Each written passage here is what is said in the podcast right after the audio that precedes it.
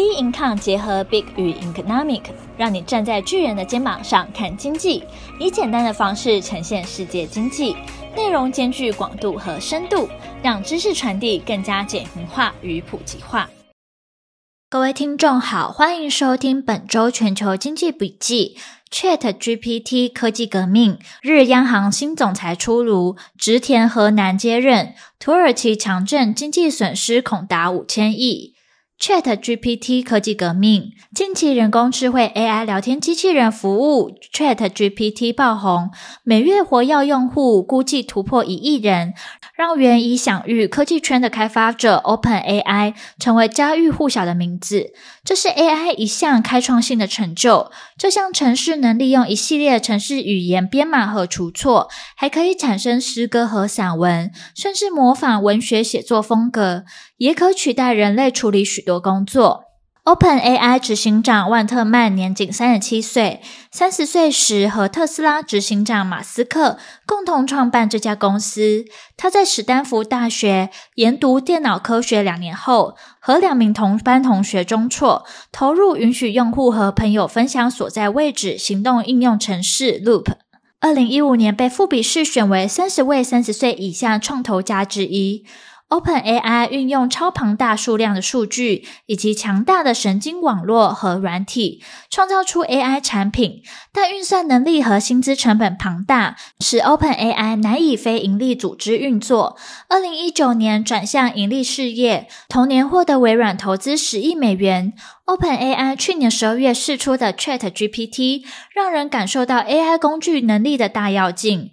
不只能长文流畅的回答出通顺的答案，还能帮助评估程式码写诗等，让许多人忧心文字工作者的末日将临，并将威胁 Google 的主力事业搜寻引擎。ChatGPT 被评为历史上成长最快的消费类应用程式。奥特曼认为，ChatGPT 的有用之处是节省时间，特别是阅读长篇文章或电子邮件时。他接受富比士访问，被问到 ChatGPT 最有用的个人效用时，答案是能精简摘要。他认为 ChatGPT 不会取代传统的搜寻，也认为这不是 ChatGPT 最有趣之处。他着眼于远不止的搜寻之处。微软共同创办人盖茨更形容 ChatGPT 和类似 AI 的服务，可以对用户查询做出惊人类似人类的反应，重要性不亚于 PC 和网络。到目前为止，人工智慧可以读写，但无法理解内容。像 ChatGPT 这样的新程式将提高许多办公室工作的效率，这将改变我们的世界。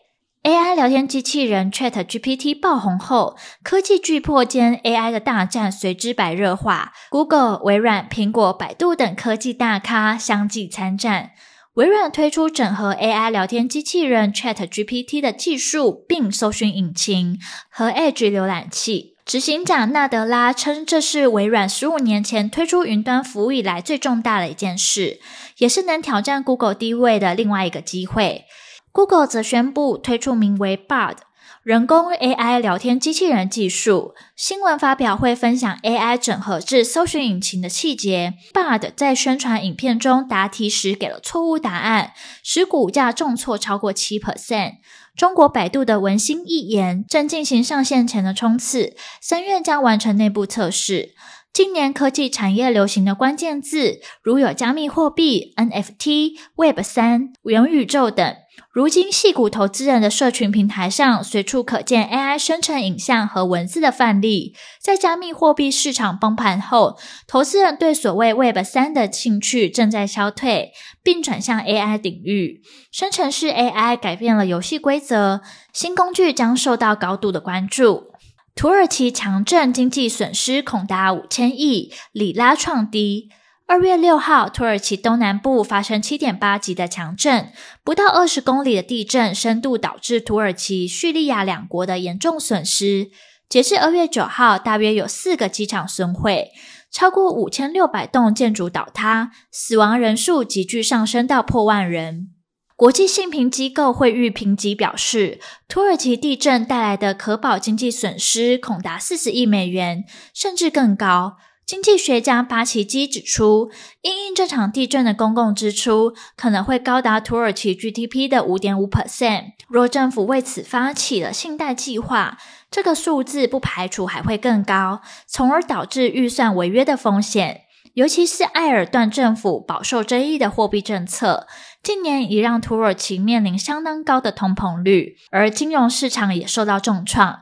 股市在三天内已大跌十五 percent。伊斯坦堡证交所二月八号宣布关闭五天，土耳其标杆指数较上周五的收盘价已下跌十六 percent，是二十四年来首见。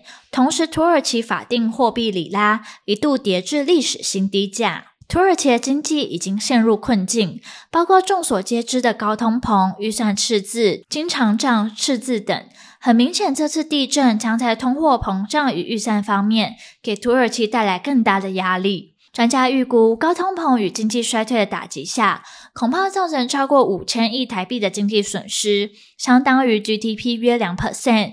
土耳其去年十二月的消费者物价指数 CPI 年增率为六十四点二七 percent，低于十一月的八十四点三九 percent。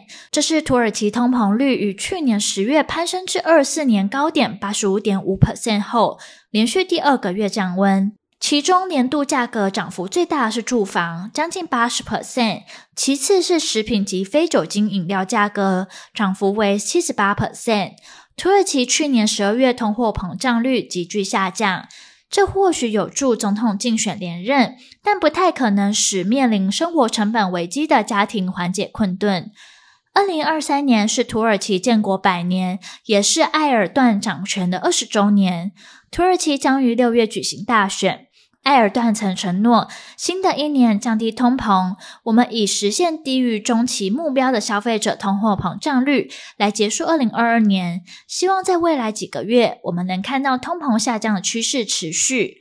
二零二二年推出诸多取悦选民的福利，先是提供低收入家庭补贴，设立国家基金保护存款贬值，又在逼近二零二二年底时，将最低的工资一口气提高五十五 percent，公务员薪酬提高三十 percent，向商人和中小企业提供贷款补贴，取消最低退休年龄限制，让一百五十万土耳其人有机会立即获得退休金。这次的地震后，土耳其总统埃尔段访视灾区时承诺，将在一年内完成十个省份的重建闪电站，向每个受影响的家庭发放一万里拉（约台币一点六万元）的补助。表面看来，受地震影响最严重的十省仅占 GDP 的一小部分。但有些已形成了土国的工业和农业走廊，对国家繁荣发挥着关键的作用。牛津经济院的数据显示，仅这十个省的经济活动短期中断，将导致土耳其 GDP 减少零点三至零点四 percent。而强震灾情的意外到来，重建计划可能会让埃尔段政府面临更大的压力。日央行新总裁出炉，植田和男接任。二零二三年四月八号，日本央行总裁黑田东彦的任期届满，首相岸田文雄提名前日本央行审议委员、经济学家植田和男出任下一任央行总裁。日本政府曾征询日银现任副总裁雨宫正佳是否愿意接任央行总裁，但遭婉拒。并提名前金融厅长官滨见野良三和央行理事内田真一两人。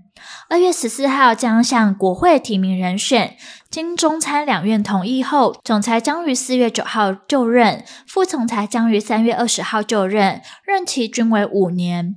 若植田河南获国会批准，将是日银二战后第一位来自经济学界的总裁。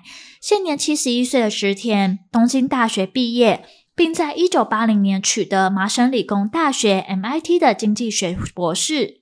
MIT 的经济学博士之后，曾在加拿大英属哥伦比亚大学教书。回日本后，则在东京大学任教。首相安田文雄鼠意让植田和男接任。植田和男上任后，首要努力的课题，可能是物价以伴随工资调涨的方式稳定上涨的良性经济循环，以及摸索如何退出大规模的货币宽松政策，缓和急剧日元贬值和历史性物价高涨等副作用。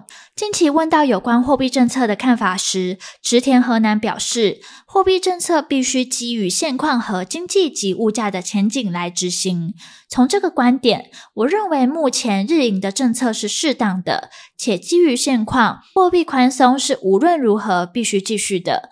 但去谈有关日银总裁的职务是否接到征询。